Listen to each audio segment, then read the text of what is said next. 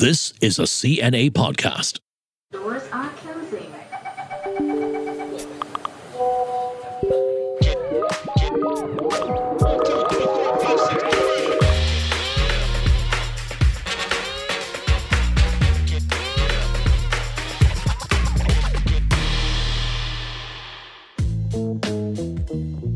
Hello everyone, it's Adrian here and welcome to this episode of Work It. And it's me, Crispina.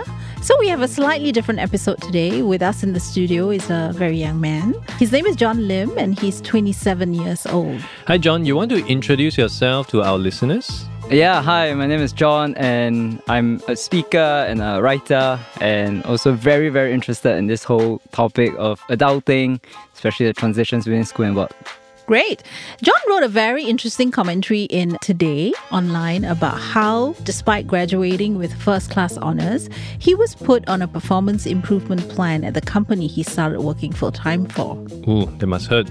Okay, so for those of you who may not know, that's reserved for the lower-performing staff. Basically, someone watches over you, nannies you, until you make the cut or out you go. Sounds so painful, right? So the topic we really want to get into today is the transition young workers make from school to work. What are some of the growing pains and stumbling blocks? That's the first part. In the second part, we turn the tables and ask John to ask us questions. Are you ready, Adrian? Oh, absolutely. John, recently NTUC announced a pilot scheme to help young people make the transition from school and NS to work easier. Called the Career Starter Lab, it will get a student attached to a company for 3 months under a mentor. They'll be paid and, if it works, offered a full-time contract. Now, when I read this, I'm wondering, how does this differ from the current way internships are being done? Do you think something like this would be helpful if you had that during your time? Yeah, it would have been very helpful in terms of that structured program, but some of it might still be similar to the internships that we have today. What internships did you have? When I was a student social worker, I remember that I was placed on placement for 6 months and I was actually given real clients to handle and I had to counsel them, take ownership, take responsibility for what happened. Okay. And then when you went to your full-time job, was it a social work position? Yeah, I was also a social worker. So technically, that 6 months would have given you some, I don't know, training, guidance? Yeah, it did give me like a lot of training and guidance. But when I landed up in work, then it was a completely different ballgame. Why was it a different ballgame? Yeah, it should have been. In the grand scheme of things, we would imagine it's a great segue to a full-time job. Was it because the scope is different, or was it because the internship scope was just too limiting? There were probably two very different things. Firstly, the culture at my initial placement was a bit more open and a bit more nurturing, whereas when you start your full-time job, you are almost expected to start performing from day one. Right. The expectation is different. The second thing that was different was that in my placement, there was very deliberate attempt to let you reflect on what was happening through your professors, through your supervisors, and then there would be days out. But when you go to your full-time job, immediately you are in the trenches every day, 9 to 6, and there's no time for you to step out and think like what's actually happening. I see. So the internship period, well, you get more sayang lah because you're the xiao titi in the company, right? And everyone would have different expectation. But in your full-time job, is you sink or you swim. I suppose the difference is also that you are now seen differently. As an intern, of course, you get an intern pay, but it's not much, right? And the supervisor thinks, it's just an intern, so I'll just have to help him along and pass his module. But once you're a full-time worker, you are paid. And so you're a paid employee like everybody else. And suddenly, almost overnight, the whole concept changes. And the way your bosses look at you also change. Even though technically nothing has changed in the sense that your training, you are 6 months plus, I don't know, 1 day different. You know what I mean? So what is one particular thing that you felt perhaps the school or to some extent your internship should have taught you better in prep for your first full-time job? Not just unique to you, perhaps some of the stories you hear from your friends as well. For me, it's very important that in school, at university, there's that teaching around how there is this expectation of you when you start work. I think very often when people first start their full-time job, they don't actually know, or they might not expect that immediately they're supposed to start performing, right?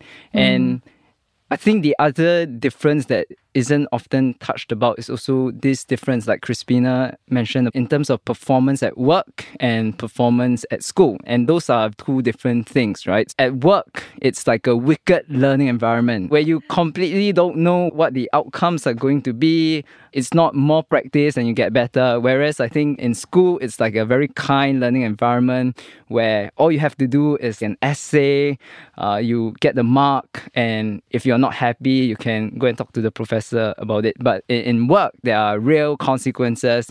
You might lose the sale, you might affect someone's life, and this becomes like very, very different. That's consequential. That's to heavy consequences. Is what he's saying is that at work you don't perform.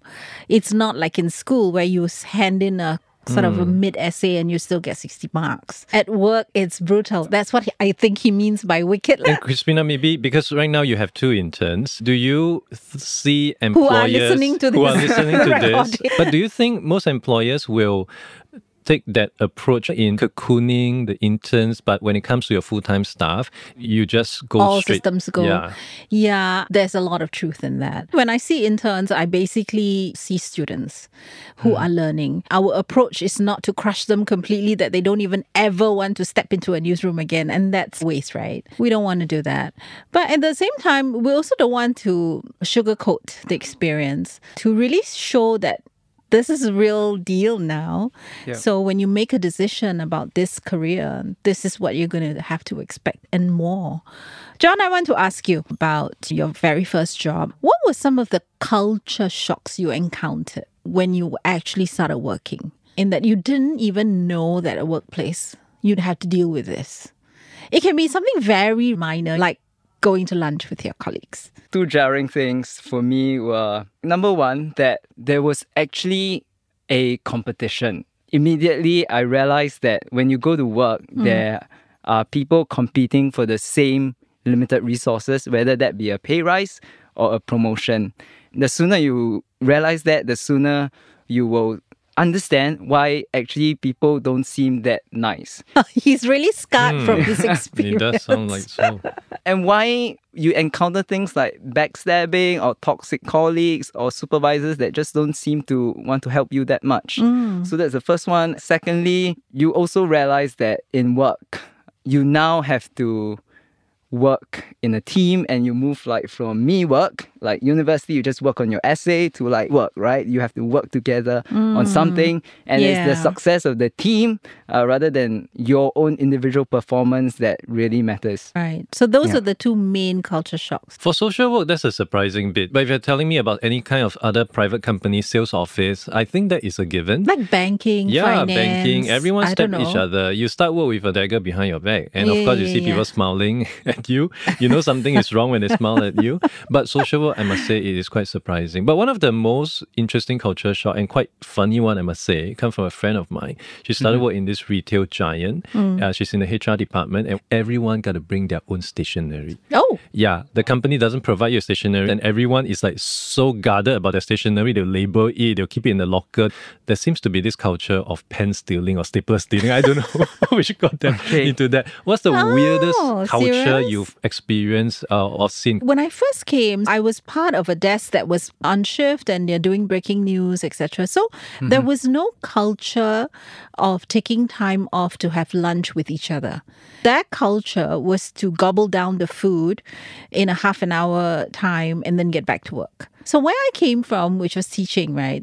In between classes, there's a lot of time. Lunch was the highlight of our day. That was one of the things I noticed was different. Like, don't you guys need some downtime in an 8-hour day? Talking to other people seemed like a normal, natural thing for me, but it wasn't to them. It was very efficient. It was run like a machine, and people just got on with it. So John, in your opinion, do you think the company could have done something to perhaps acclimatize you to this culture? Definitely, I wouldn't expect them to change the entire culture just for a newcomer. But do you think they could have better prepped you and maybe just be upfront with you? It's a competition here. Wow. Good question.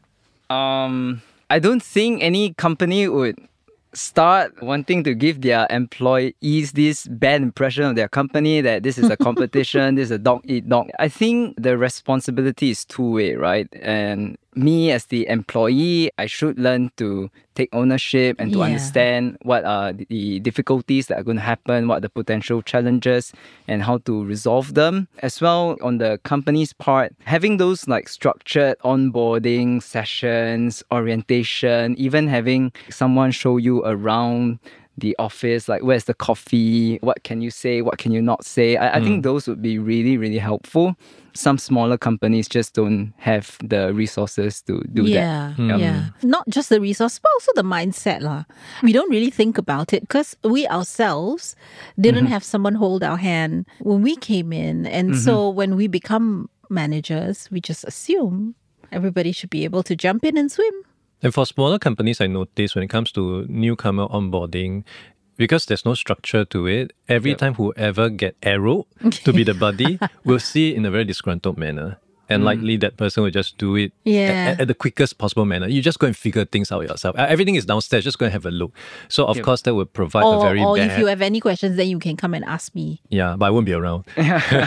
So you also mentioned about your experience with the company that rated you quite poorly. You said you were flagged for double booking yourself for meetings, arguing with a superior. I really like to hear more on that. And also submitting substandard work. So firstly, if you had a chance to clarify, do you do all that or felt you were just simply struggling?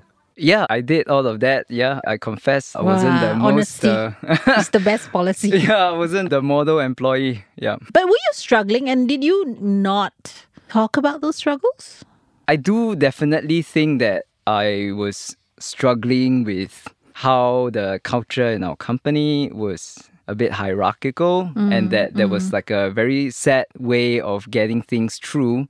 And if it didn't happen that way, then you would be scolded. Yeah, the bad points about you would be shared with others. In some workplaces, there is such a culture of naming and shaming. If you do something bad, then maybe they will copy your supervisor, your director, and maybe like others who are involved. And for me, it wasn't a very pleasant experience. And I think that's when like I began to fight back and say, I don't really like this. I see. To be honest, it does sound quite uncomfortable. The naming and shaming part especially, I think it's not healthy. Perhaps there were some other structural issues in the place that he... Honestly, arguing with a superior would require someone being pushed to a limit, in my opinion, because that's not what we expect, even for someone new. Having said that, I left my last job because I argued with my boss, so I may not be the best person to share this. But I'll be keen to perhaps also hear a bit more on what actually seeded that whole thing to blow up. Basically, what happened was that I failed to hand in a form on time, and then the next morning, I saw this nasty email from my manager stating that I had not handed it in. But what was worse was that she actually went to copy my supervisor, my director, and other admin assistants, saying that this was the second time that I had done this. At that point, I probably saw red. I felt this impulse to go and clarify things to her. So I walked up to her. I showed her the form and I was just very angry. And looking back, yes, I can say like the 25-year-old me was very stupid and foolish to have done something like that. But like you said, Adrian, sometimes people are pushed to a limit and you end up doing things that you don't want to. I'm not defending myself. But there's also this management ethos for any managers or leaders to praise publicly, but scold privately. My wife actually kena something like that. The respondent actually replied CC the entire company just to make her look bad. Oh. Of course, she was quite sore and depressed about this whole thing as well, which I can completely understand. Yeah, I think public shaming is really poor management lah. My question is, why did you send in the form late? I did send in the form late. So why? So at that point in time, it was after working hours. It was 6:20 p.m. Oh, I can just give it the next day because I just thought, well, I mean, it's the end of the day. So you just assume that it'll be fine. Yeah, assumptions. The first time you sent in your form late, was that addressed by your supervisor? Well, like, did she come up to you and say, hey, John, the timing is important. You need to send in the forms earlier, blah, blah, blah. Did that conversation happen? If not, the next time I'll tell the whole world. Yeah. I think in the first time she did say hand in on time in future, but I didn't take that seriously. Yeah, and I think it goes back to this whole idea, right? That when you just come out of school, you are always like in this learning mood and you always think, oh, if I make a mistake, it's okay. Like, I will be able to do this again. It's like, I did badly on assignment, there's always another assignment. But when you're at work, you realize like, oh, I did badly once, like the next time there's going to be like a real penalty. That's when you realize that, yeah, there is a real consequence, unlike school where people have that learning mindset. Hey everyone, my name's Stephen Chia, and I'm host of CNA's weekly news podcast, Heart of the Matter. Now each week, my job is to ask questions you have, like why is the COE so high? Why aren't singles dating? Or what is going on with the red-hot property market in Singapore? If you want the views behind the news, then tune in each week as we get to the heart of the matter. We are on the CNA and Me Listen apps and wherever you get your podcasts. Hit follow or subscribe so you don't miss an episode when it drops. What would you do differently, having the benefit of hindsight of seeing what has happened, what has transpired? Your biggest learning points? What would you tell the 25-year-old you? Yeah, I would probably say firstly that I would focus a lot more on the relationship. So I remember that when I first started work, I ate lunch with my colleagues for 2 months and I thought, wow, this is a real waste of my time, real waste of my money too. And I would rather bring my own lunch and eat it, right? So after that, I decided that, okay, I'm going to spend all my lunch time in a room, resting, watching videos, meditating. And that's when I slowly found myself being carved out from the team and people wouldn't even invite me for any like farewell lunches anymore. But the deeper issue was that I was no longer relating to them. I was no longer privy to the office gossip or even how things were being done or what were people's expectations. And a lot of these expectations, relationships can't really be formed just in the office. It needs to be formed like over very boring lunches. Yeah, casual. On the commute back home. Yeah, casual, informal settings. So, why are your lunches boring? I have lunch with the team. I don't speak for the team, but I enjoy those lunches. But I do have a good friend who is exactly like you. Unless pushed to the wall, he wouldn't go out for any team bonding session, etc. and all that. He would prefer to just eat his lunch in pantry and watch Netflix just like you. Maybe you all should share an account. But the thing is, he did something as well. He actually told his team, this is how he is. Yeah, no offense to all of you. I really like all of you, but if given a choice, I would prefer to just chill on my own, to decompress and watch Netflix. But I think you also need to compromise. I think you can't expect to work in a team and have people support you if you don't invest in their relationships, right? Yep. You don't have to go to the extreme of having lunch with them every single day, obviously, because that might kill you. Yeah. From boredom, clearly. But compromise once or twice a week or something that's more comfortable. Okay, John, time to turn the tables. You have some questions for us. So we'll try our best to give you honest answers. Okay, sure. What's the best advice you've received that you would give to a 25-year-old today? Okay, Adrian, you go first. I want to see what you say. I think the best advice that I've received and I would give to any 25-year-old today, this may sound quite cringy, and for people who have heard this, you are the average of 5 person you hang out with. Who you hang out with at work and even in your personal life may make a material impact on how you actually progress in your life.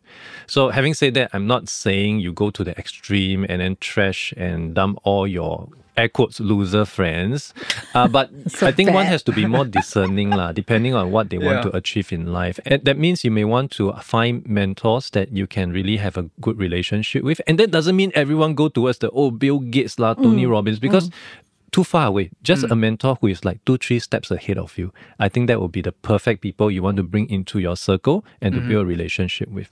Thanks, Adrian. I don't have a best advice. Okay. But I think my best learning experience came from making mistakes. In a newsroom, it was quite normal to be publicly shamed. Mm. In fact, if you made a mistake in your article, it was pinned on the wall with your name on it. Those were the old days, because accuracy is super central. But an editor once told me that mistakes are important because they make you resilient. Actually, they give you better tools for the next time. Provided you don't repeat the same thing, then that's a different story altogether. You coming up against your supervisor and thinking, oh, you could have done this better, was a learning experience, really. Mm-hmm. And I think it's a good thing to make mistakes early in your career. Yeah. Yeah, don't be like me, this uncle, argue with the boss at 40 over years old and then... and have 4 children to feed. Yeah. So, see, it's better to argue with your boss when you're 25. Okay. Seeing the conversations today, particularly around mental health, making transitions smoother, some people say, young people are just softer and they should just learn to grit through. Are young people softer and how might they thrive in this complex world? Are they strawberries? I think young people are, but not specific to Gen Z. I think every young people in their own generation, Gen X, like even boomers when they're younger, everyone was softer. We all have to go through that learning phase. You know, it's just like if you've ever played games, when you start as a level 1 character, you're always soft, right? Yeah, no armor, silly weapon and all that, and you just slowly progress in life. But having said that, young people are also like sponges. They learn really, really fast. And also importantly, they can really chiong like crazy. They have the physical capacity of an Olympic athlete. Unlike older folks like us where need to take another coffee, 7 p.m. need to take another coffee, cannot already, I need to go take my nap. Yeah, that's an age thing. Like age, don't want to generalize because I have had interns, young people work for me, and I think they're not soft. Clearly they can handle. What I would say though is that I feel that maybe more of you are impatient. That's my reading of it. Okay, and young people, don't kill me, but I feel like you're so used to and set up for instant results, right? Especially if you've done really well in school, straight A's, all this positive reinforcement. Yep. And then when you come to work and somebody tells you, you're not that much of a hotshot. And then immediately you think, oh my God, I need to get out of here. But actually, if you put in the hard yards and you were patient, you might get really good. Eventually, when you are really good at something, really enjoy the work. Maybe not soft.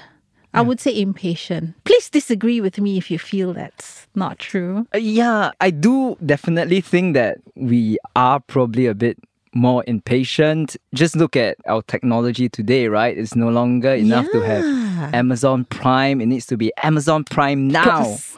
2 minutes later. Yeah. No, it was no longer to have a video on YouTube. Now it's a TikTok reel or an Insta reel or an Insta story. Yeah, yeah. And we've come to the point where even Google can predict our searches, right? And even that is not fast enough. So yeah, I do agree that we might take that instantaneous mindset. Okay, so what's one unconventional piece of adulting advice you have that you think isn't readily accepted? I think adulting to mirror the characteristic of the older generation, because that is something employers will not expect. So if you have a Gen Z that behave in a way more like a boomer, more like a Gen X, oh, I want longevity, I put in hours, I just do things as told, but I don't ask this and all that.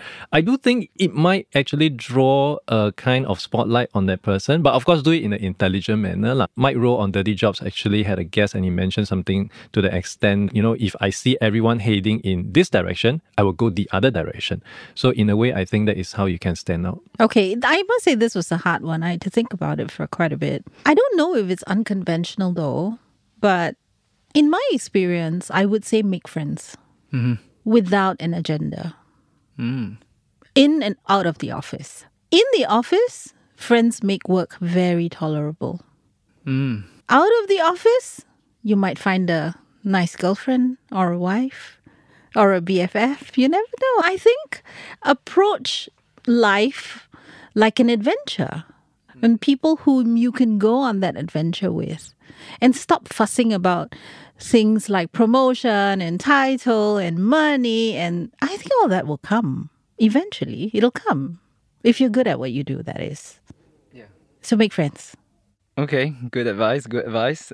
So last question was, some listeners are going to listen to this and expect hacks, easy ways to implement at work, but you've probably seen that each person's journey is unique and what applies for someone might not apply to another. Mm. So knowing this, what are certain principles that you think might be more helpful? Tony Robbins famously said, success leaves clues. So whoever is successful, you may want to dissect and distill what makes the person successful. But the other most important thing is study the philosopher, not the philosophy. Because many people in today's context tend to flex, tend to humble brag. They will say one thing, but then they do another thing. So you have to study the philosopher. If that person doesn't take his own advice, then probably something is wrong. I would say there are no common principles for everybody. Mm. You know, when I was reading your story, right, in your commentary, I quite liked it because you followed your gut instinct, right? Mm-hmm. To say, okay, you know what? This place is not for me. Mm-hmm. And you follow through. And I think that's a good principle to have, which is to listen to your gut. It's a pretty useful compass. And when something doesn't work, to have the courage to walk away from it. And if you made a mistake walking away, yeah. Remember what I said about mistakes? It's okay. Yeah. Yeah. So I think you have a long runway to figure things out when you're young. Mm. So follow your instinct. Wow. Okay. Thanks. Very good advice. So how did we do in this test? No. It was really good. I mean, so much to think about, so much good advice to implement, actually. So I think this conversation really helped me to reflect how I behaved when I was much younger, the kind of issues that many young people during my time actually go through. I hope these stories really resonate with many of the younger listeners out there and to give them a sense of what is to come, especially those who are going to be adulting very soon. Yeah. I would say the transition from school to work is probably one of the harder ones you would do. I can think of one other hard one, Adrian, which is becoming a parent. I think that transition from singlehood to parenthood is like quite terrible. That one cannot reverse. You can still go back to school, but you cannot. Yeah, some things you can't have a hack for. The whole idea of not having a hack is also a good thing because everybody's journey is very different. It depends on your personality, depends on where you are, what you want. I hope the people listening, whether you're an older person or you're a younger person, you took away something about work that you can apply. Thank you so much for listening. The team behind this podcast is Jacqueline Chan, Joanne Chan, Tiffany Ang, Saye Nguyen, and I'm Crispina. And I'm Adrian. And we look forward to seeing you again on the next episode of Work It.